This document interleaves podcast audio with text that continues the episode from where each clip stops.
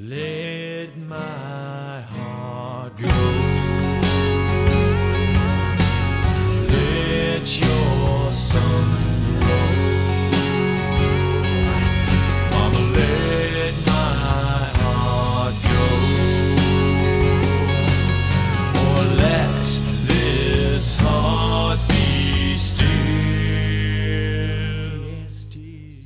سلام به شما که صدای منو میشنوید. من فرید هستم و شما به اپیزود چهارم پادکافی کست گوش می‌کنید که با چهار هفته تاخیر در چهارم دی ماه سال 98 منتشر میشه. حقیقتا با وجود اینکه مطالب اصلی این اپیزود آماده بود ولی در هفته های گذشته بعد از قطعی کامل اینترنت از حجم غم و اندوه و عصبانیت اصلا دست و دلم به ضبط و پخش این اپیزود نرفت. ازتون معذرت می‌خوام و امیدوارم پذیرای عذرخواهی من بابت این چهار هفته تاخیر باشید. واسه همین تصمیم گرفتم این اپیزود رو تقدیم کنم به تمام کسانی که در راه احقاق حقشون مورد ظلم قرار گرفتن و کرامت انسانیشون لگدمال شد.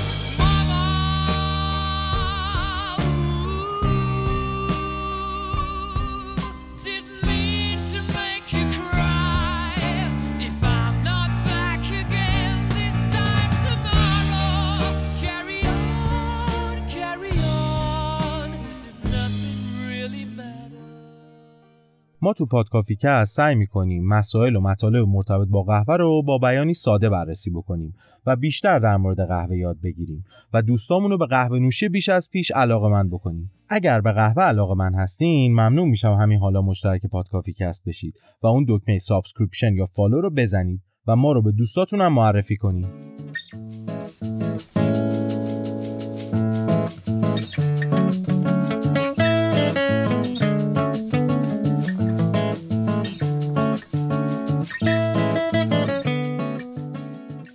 قسمت می‌خوایم ببینیم منظور از قهوه تخصصی یا اسپشیالتی کافی چیه. همونجور که تو اپیزود قبل گفتم اگر تا قبل از این پادکست اهل قهوه و کافه رفتن بوده باشین به احتمال بسیار بسیار زیاد اصطلاح موج سوم قهوه یا قهوه موج سوم رو شنیدین. اگر هم نشنیدین به نظرم بهتر همینجا این اپیزود رو قطعش کنین و برین اول اپیزود سوم رو بشنوین. چون با اون مفاهیم تو این اپیزودم کار داریم. اصطلاح دیگه ای که این روزا تو دنیای قهوه خیلی زیاد به گوش می‌خوره قهوه تخصصی یا اسپشیالتی کافیه که ممکنه شما هم زیاد شنیده باشیدش.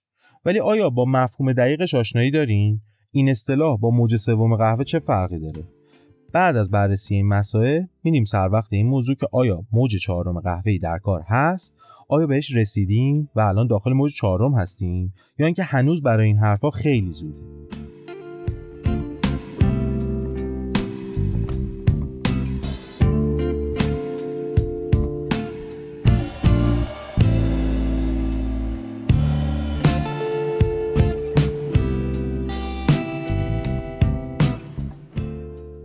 اما قبل از اینکه بخوایم وارد این بحث بشیم سه تا خبر دارم از دنیای قهوه تو کشورم. اولیش که اصلا هم خبر خوبی نیست اینه که متاسفانه کشور انگلستان به خانم سحر روحانی که برنده مسابقات ملی ایروپرس ایران بودن و قرار بود در رقابت‌های جهانی ایروپرس 2019 شرکت بکنن و نماینده ایران باشن و شما هم قبلا چند بار اسمشون رو تو این پادکست شنیدین روادید نداد و خانم روحانی متاسفانه نتونست به مسابقات برسه.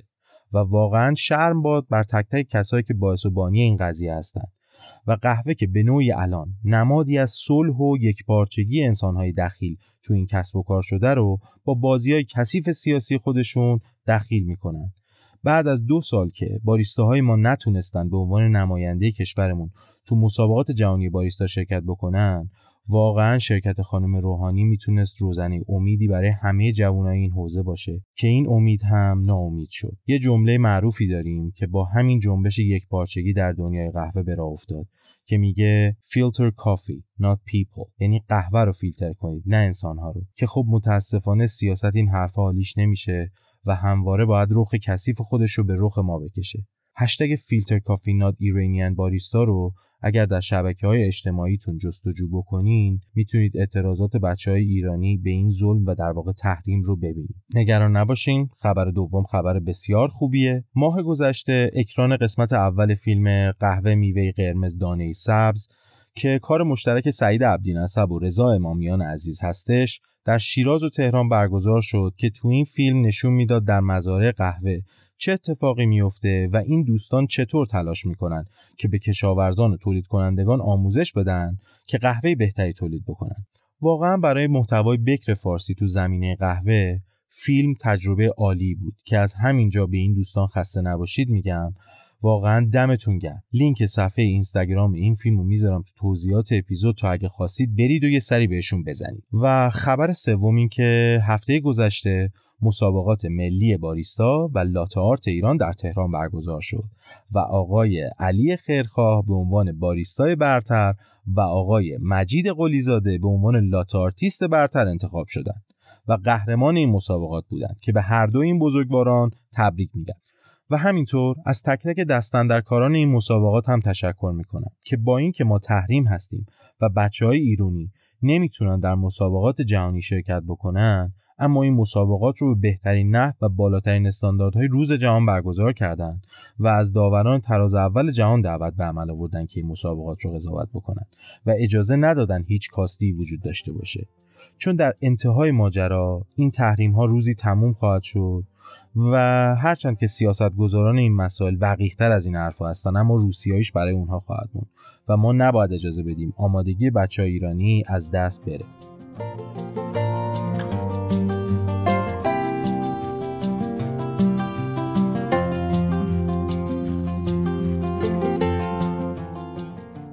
خب دیگه اینم از اخبار مهم صنعت قهوه ایران در چند هفته گذشته.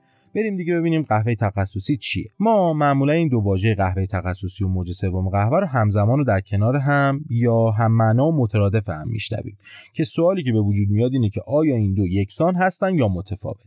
که باید بگم از نظر افراد صاحب نظر تو این سند این دو واژه و مفهوم کاملا متفاوته انجمن قهوه تخصصی یا Specialty Coffee Association که ما به صورت مختصر بهشون میگیم SCA به دانه های قهوه از بین 0 تا 100 نمره میدن. قهوه‌ای که نمره بالای 60 بیاره به عنوان قهوه تجاری یا کامرشال شناخته میشه. نمره 80 و بالاتر از اون هم به عنوان قهوه تخصصی طبقه بندی میشه. این قهوه های استثنایی معمولا محصول یک خطه کوچیک از یک اقلیم و خاک هستند که با توجه و وسواس خاصی کشت و تولید و فراوری میشن. ویکیپدیا میگه قهوه تخصصی اصطلاحیه که برای بالاترین کیفیت موجود در قهوه از یک خواستگاه به کار میره که با کلیه زنجیره تامین اون قهوه مرتبط. این اصطلاح اولین بار تو سال 1974 توسط خانم ارنا ناتسن تو مجله تجارت چای و قهوه با مفهوم قهوه‌ای که با کیفیت عالی و طعم فوق‌العاده توی خطه اقلیمی کشت میشه استفاده شده. قهوه تخصصی با تلاش مداوم افرادی که با تمرکز و فداکاری زیاد اولویت اول زندگیشون رو به صورت عملی بالا نگه داشتن کیفیت قرار دادن به وجود میاد. در چرخه حیات دونه قهوه این مسئله فقط کار و تلاش یه نفر نیست. قهوه تخصصی فقط و فقط در صورتی حاصل میشه که از ابتدایی ترین مراحل تا انتها تمام افراد دخیل در زنجیره تولید هماهنگی و تمرکز مشتاقانه روی استانداردها داشته باشند این دستاورد آسونی نبوده و نیست. اما با این وجود به واسطه تلاش و فداکاری متخصصان این حوزه بوده که قهوه تخصصی در حال حاضر در اقصا نقاط جهان و حتی نزدیک من و شما هم وجود داره. تعریف قهوه تخصصی در کشورهایی که تولید کننده اون هستند و کشورهایی که صرفا اونو مصرف می‌کنن قطعا متفاوت. تعابیر مختلفی از قهوه تخصصی در دنیا وجود داره و این در حالیه که افراد متخصص تو این حوزه پایبند تعاریف صریح SCA هستند و همواره به ما پیشنهاد می‌کنن که این تعاریف رو به وسیله آموزش باید به هم نزدیک و آخر ماجرا یکیشون بکنیم. این تفاوت ها می‌تونه به درک این مسئله که قهوه تو زندگی و فرهنگ انسان ها چه نقش و جایگاهی داره کمک بکنه. برای اکثر مردم قهوه تخصصی مفهوم یه قهوه عالی رو داره و قطعا درک های متفاوتی از قهوه خوب و عالی خواهیم داشت.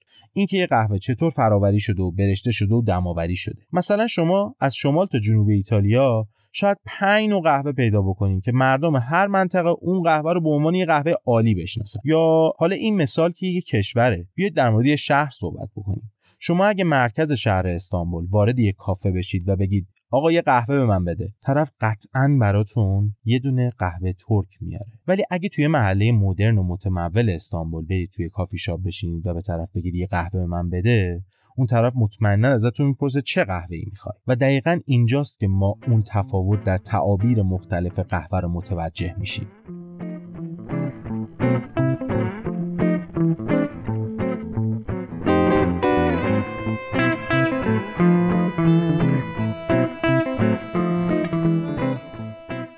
حالا بیایید با افرادی که زندگیشون مرتبط با قهوه تخصصی هست بیشتر آشنا بشیم. از کشاورز قهوه شروع می‌کنیم. قهوه عالی با تولید کننده شروع میشه. کشاورزایی که به صورت خونوادگی نسل‌های بسیار زیادی رو برای شکلگیری روی کردی متعالی به کشت قهوه با بالاترین کیفیت ممکن سپری کردند و از گیاهان قهوه در ارتفاعات و اقلیم‌های مختلف سالهایی پیش از اولین برداشت مراقبت می‌کنند. تولید کننده قهوه تخصصی زندگی خودش رو وقف این مسئله می‌کنه که بهترین و ایدئالترین قهوه روی کره زمین رو عرضه کنه. برای اونها مسئله مهم کیفیت نه کمیت چون فقط قهوه های بدون آفت که در رسیده ترین حالت ممکن چیده شدن قابلیت رفتن به مرحله بعد رو پیدا می کنند. برای یک کشاورز ارتباط پیدا کردن با خریداری که برای اون هم کیفیت اهمیت اول رو داشته باشه باعث بالاتر رفتن سودش میشه که این مسئله خودش باعث پشتیبانی بیشتر از افراد خانواده و جوامع تولید کننده قهوه میشه آقای هربرت پنالوزا مدیر کنترل کیفیت کافه 575 کلمبیا که یکی از کافه های معروف این کشوره توضیح میده که امروزه دیگه داشتن آفت تو دونه قهوه پذیرفته نیست. پس ما باید از گیاهامون به خوبی مراقبت کنیم و در زمان درستی کاشت و برداشت داشته باشیم. تولید کننده ها باید تمامی پروتکل های کاشت و داشت و برداشت و فراوری و انبارش دونه رو رعایت بکنن تا بتونن قهوه تخصصی به خریدارا ارائه بدن. گفتیم خریدار. حالا بریم ببینیم خریدار قهوه سبز کیه. همونطور که قبلا هم اشاره کردم به گفته انجمن قهوه تخصصی یا SCA انواع دونه قهوه می‌تونن با روشی به اسم cupping امتیاز بندی بین 0 تا 100 بشن. که دونه قهوه عربیکایی که نمره بالای 80 می‌گیره قهوه تخصصی محسوب میشه. این قهوه باید توسط افرادی که مجوز و گواهینامه خاصی به اسم Q grader دارن کاپ بشه و بالاتر از همه اینا اگر کیفیت یه قهوه خیلی عالی باشه اما تو نمونه گیری از دونه سبز اون قهوه برخی آفت دیده بشن به صورت خودکار اون قهوه از رتبه تخصصی خارج میشه. اینجاست که قهوه تخصصی از قهوه گرمه جدا میشه. آخه وقتی تو فروشگاه قهوه میرید یه سری قهوه ها گواهی SCA دارن به عنوان اسپشیالتی کافی و یه سری یه گواهی دیگه دارن به اسم گورمی این گورمی در واقع یک شگرد بازاریابیه. که صرفا قهوه های خوشمزه که دوچار آفت هستن رو بهشون لیبل گورمی می‌زنن و میفروشن. خریدار قهوه سبز اصولا کسیه که حس چشایی بسیار قوی داره و اون رو جوری تربیت می‌کنه که طعم قهوه و تعمیات های مختلف داخل قهوه رو به خوبی بشناسه و درک بکنه. که برای این کار گواهینامه ای داره که بهش میگن کیو گریدر یا کوالیتی گریدر Q grader ها با پروتکل های خاص cupping قهوه رو آزمایش و رتبه بندی می‌کنن. این پروتکل ها شامل وزن قهوه، نسبت آب به قهوه، ظرف مخصوص برای cupping، هماهنگی ظروف cupping با همدیگه و محیط مناسب برای cupping. و یه عالم نکته دیگه هستش که فعلا از حوصله این اپیزود خارجه. cupping استاندارد به این صورته که یه میزان مشخصی قهوه تو ظروف سرامیکی که بیرونشون سفیده و داخلشون رنگ قهوه‌ای تیره داره ریخته میشه علت اینکه بیرون این ظروف سرامیکی سفیده و داخلشون قهوه‌ای اینه که کیو گریدر یا کاپ کننده نتونه قضاوتی روی هر قهوه از روی رنگش داشته باشه. اولش بوی سابه قهوه رو میسنجن که بهش میگن فرگرنس بعد روی اون قهوه آب 90 تا 96 درجه تا لب به لب ظرف ریخته میشه. 5 دقیقه منتظر میمونن بعد لایه کراست رویی رو میشکنن و در لحظه شکست بوی اون قهوه رو میسنجن که به اون بو میگن آروما. حالا دقایقی منتظر میمونن که یه مقدار قهوه خنک بشه و بعد شروع می‌کنن به اسپری کردن قطرات قهوه به داخل دهانشون و ارزیابی تعمی قهوه.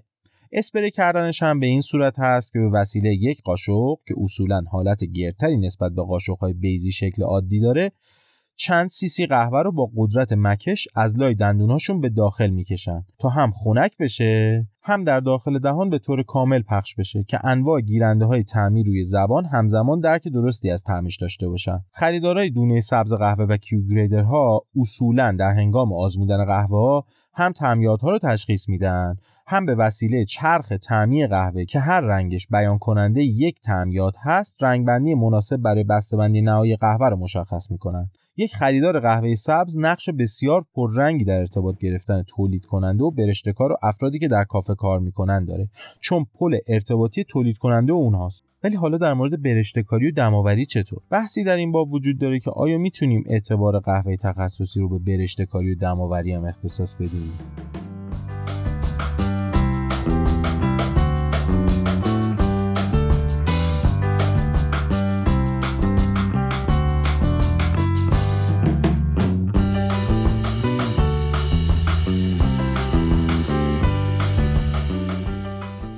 دماوری، اسپرسو، باریستا، مهارت‌های برشتکاری و یه عالمه چیز دیگه. امروزه همه اینا در SCA استاندارد دارن و گواهینامه برای این دانش وجود داره چون کیفیت و کار خوب باید در تمامی مراحل به صورت زنجیروار انجام بشه. از دانه تا به داخل فنجون. در سال 2009 ریک راینهارت مدیر اجرایی SCAA که داخل پرانتز بگم بعدا SCAA با SCAE ترکیب شد و مجموعا شدن SCA پرانتز بسته. به صورت رسمی اعلام کرد که قهوه تخصصی بیش از تولید و فراوری دونه قهوه است. و نتیجه نهایی وابسته به یک نقش در این صنعت نیست و ما باید معانی مختلفی از قهوه تخصصی رو برای هر مرحله از این بازی به صورت جداگانه تعریف کنیم. با این اوصاف برشتکاری و دماوری هم وارد بازی قهوه تخصصی شدن. خب بریم ببینیم برشتکار کیه. قهوه با کیفیت خریداری شده توسط کیو گریدر در مرحله بعد می‌رسه به دست برشتکار که ساعتهای بسیار زیادی رو با دستگاه برشتکاری سپری کرده و تخصص بسیار ارزشمندی در این کار یعنی برشتکاری دونه قهوه تخصصی به دست آورده که می‌تونه از سیه گواهینامه این کار رو هم دریافت بکنه. برشتکاری قهوه هنریه که به دانش و تجربه بسیار بالایی احتیاج داره تا بتونه یه دونه رو در سطح استانداردهای قهوه تخصصی برشته بکنه. در حین برشتکاری قهوه باید به شکل مستمر تحت نظر باشه و اصول علمی انتقال حرارت ترمودینامیک شیمی قهوه باید مورد استفاده قرار بگیره تا مطمئن باشیم که دونه با استاندارد بالا و های مناسب در انتها به دست خواهیم آورد بعد از برشته کار قهوه میره دست باریستا. باریستا کیه؟ باریستا تبلور زحمت تمام آدمهایی که تا اینجا در موردشون صحبت کردیم. باریستا ممکنه گواهی باریستا بودن خودش رو هم از سیه گرفته باشه. کسیه که ساعتها درس این کار خونده و تجربه به دست آورده. باریستا کسیه که مرحله آخر این چرخه رو کامل می‌کنه. باریستا نه تنها تبهر خاصی در دماوری قهوه داره بلکه دانش بالایی در مورد مراحل قبل از خود و اطلاعات پشت هر دونه قهوه داره. اینکه هر دونه تو کدوم منطقه تو چه ارتفاعی توسط چه شخصی کاشته شده و با چه فراوری عمل آوری شده و چه مراحلی رو طی کرده تا به داخل فنجون مصرف کننده نهایی رسیده. اگر یه دونه قهوه به درستی دماوری نشه ممکنه میزانی از های خودش رو از دست بده و این باریستا است که با دانش و تجربه خودش اجازه این اتفاق رو نمیده و سعی می‌کنه که تمام های گفته شده را از دونه قهوه بکشه بیرون. بعدش قهوه میره تو فنجون و میاد دست مصرف کننده نهایی. انتظار نداشتیم خودمون رو تو این لیست ببینیم درسته؟ در واقع مصرف کننده نهایی که این چرخه زنجیره رو با به دنبال دونه قهوه تخصصی گشتن و انتخاب اونها تکمیل می‌کنه نه باریستا. زمانی که ما سپری می‌کنیم تا یه قهوه خوب کافه و کافی شاپ بار و برشتکاری خوب پیدا بکنیم که اون باریستا یا برشتکار خودش رو وقف کیفیت عالی کرده. اون زمانی که ما می‌ذاریم تا از باریستا چیزی بپرسیم و یاد بگیریم. یا بفهمیم که دست چه کسایی پیش از ما و باریستای پیش رومون پشت اون قهوه بوده تا اون تعمیاد عالی رو تو فنجون ما به وجود بیاره ما نه تنها به خودمون متحد شدیم که فنجون استاندارد رو با کیفیتی میل کنیم بلکه متحد شدیم که استاندارد زندگی تمام اون آدما رو هم بالا ببریم.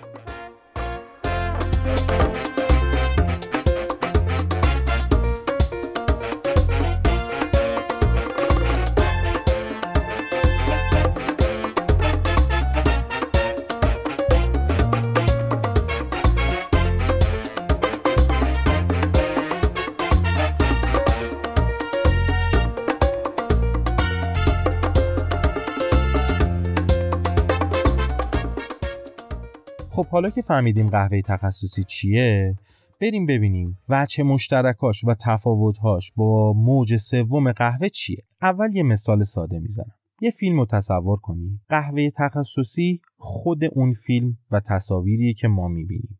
اما موج سوم قهوه سینماییه که اون فیلم توش در حال پخش شدنه. در واقع موج سوم قهوه یک تجربه است و قهوه تخصصی همون چیزیه که تو اون تجربه به ما داره عرضه میشه. قهوه تخصصی طریقه که ما به موج سوم قهوه دست پیدا می‌کنیم. فقط با کیفیت ممتاز و تفاوت‌های محسوس تو طریقه عرضه قهوه هست که ما می‌تونیم پلی مستقیم ایجاد بکنیم بین تمامی عوامل و مصرف کننده های اون قهوه. قهوه موج سوم صرفا یه عنوان احمقانه است برای کسایی که برای فنجون قهوهشون به یه عنوان احتیاج دارن. ما نمی‌تونیم بگیم یه فنجون قهوه موج سوم به من بده. قهوه موج سوم اسم یه نوع خاصی از قهوه یا یه فنجون قهوه نیست. این مفهوم یه طرز فکره یه خط فکری درباره احترام و عشق به مهمون. قهوه تخصصی یه جزء تشکیل دهنده بسیار مهم در تکامل موج سوم قهوه است. در حالی که قهوه تخصصی و موج سوم قهوه مجبور نیستن همزمان با هم باشن اما اونها به خوبی می‌تونن مکمل همدیگه باشن. خیلی از مردم موج سوم قهوه رو دست نیافتنی می‌دونن. چیزی که برای اونها نیست یا چیزی که اونها نمیخوانش.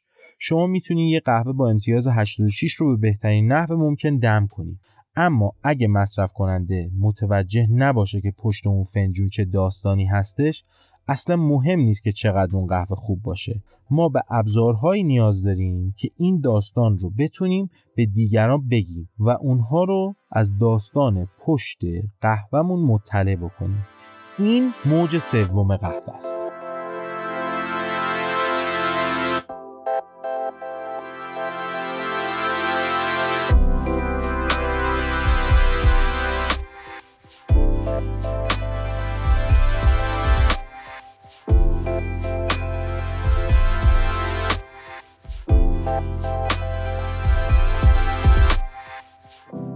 اولش گفتیم می‌خوایم بریم ببینیم موج چهارم قهوه چیه. آیا ما واقعا به مرز موج چهارم رسیدیم؟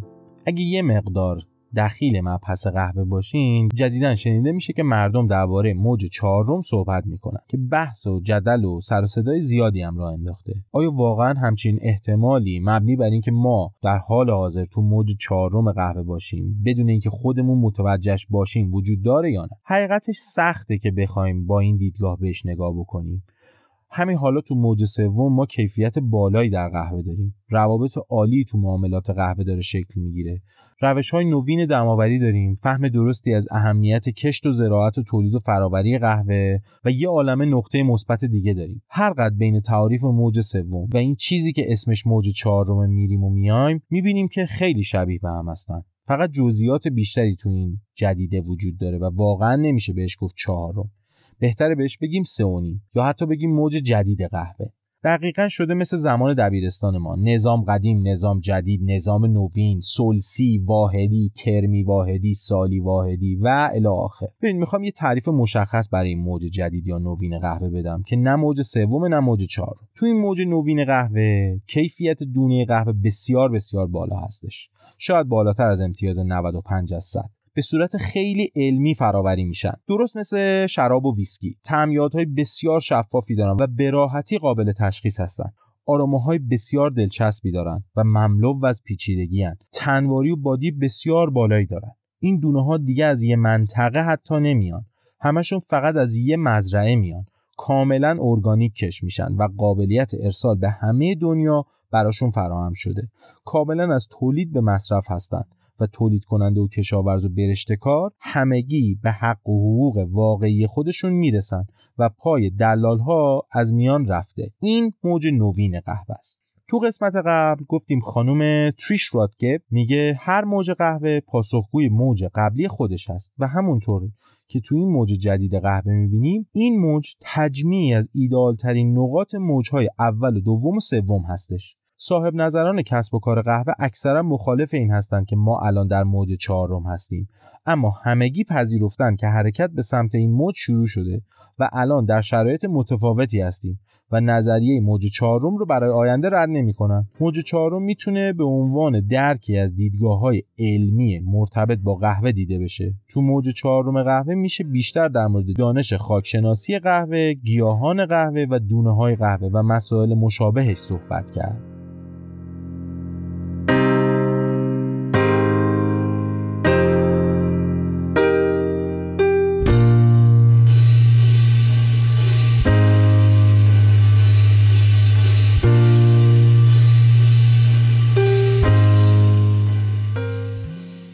پایان اپیزود چهارم رسیدیم و امیدوارم از شنیدن این اپیزود لذت کافی و لازم رو برده باشید و بحث براتون خسته کننده نشده باشه. فکر کنم یه کلیتی درباره قهوه و تعریف تئوریکش به دست آورده باشید و باید کم کم بریم سر وقت تعریف عملی مثل دم‌آوری و عصاره‌گیری و نسبت آب به قهوه و مباحث حول این محور.